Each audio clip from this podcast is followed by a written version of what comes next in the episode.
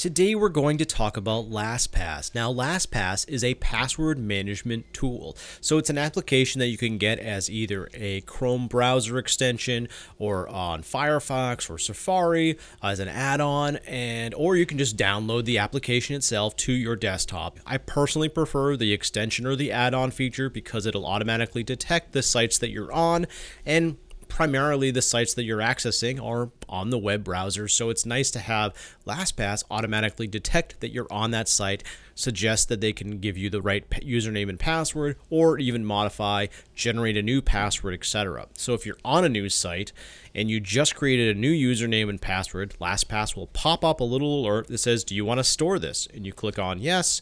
Um, and you can even generate the password through LastPass. It automatically stores it for you really quite easy.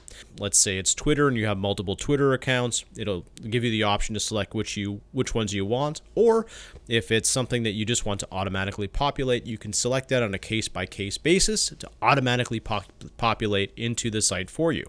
They also offer secure notes. So if you need to store a bunch of information that you would like to stay that you'd like to stay encrypted um, and you don't want other people to see it you can store it in LastPass and then you actually have to enter the master password even when you're in the site in order to access those secure notes which I prefer. So you have one single master password to access LastPass plus another layer with two-factor authentication either through text messaging, Google Authenticator, or something like Authy in order to get it. And then you'll go through that process whether you're on your mobile device, your laptop, or you're browsing the web.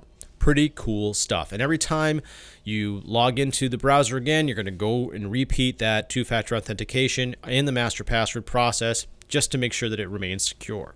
Really neat stuff. Also, there is sharing, which is nice too. So if you want to share a password or a username and a password to one of your colleagues, you can do so, and you have the option to prevent them from seeing the or copying the password itself. Or you can give them full access as well, uh, which is nice just depending on what it is and what you're sharing, you might want that capability to prevent folks from being able to copy and see the actual password.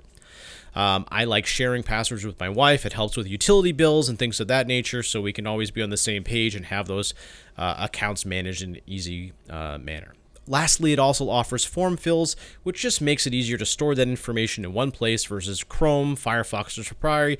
You can just have that information available to you, automatically populate those forms. Really cool stuff. Highly recommend LastPass. Good stuff.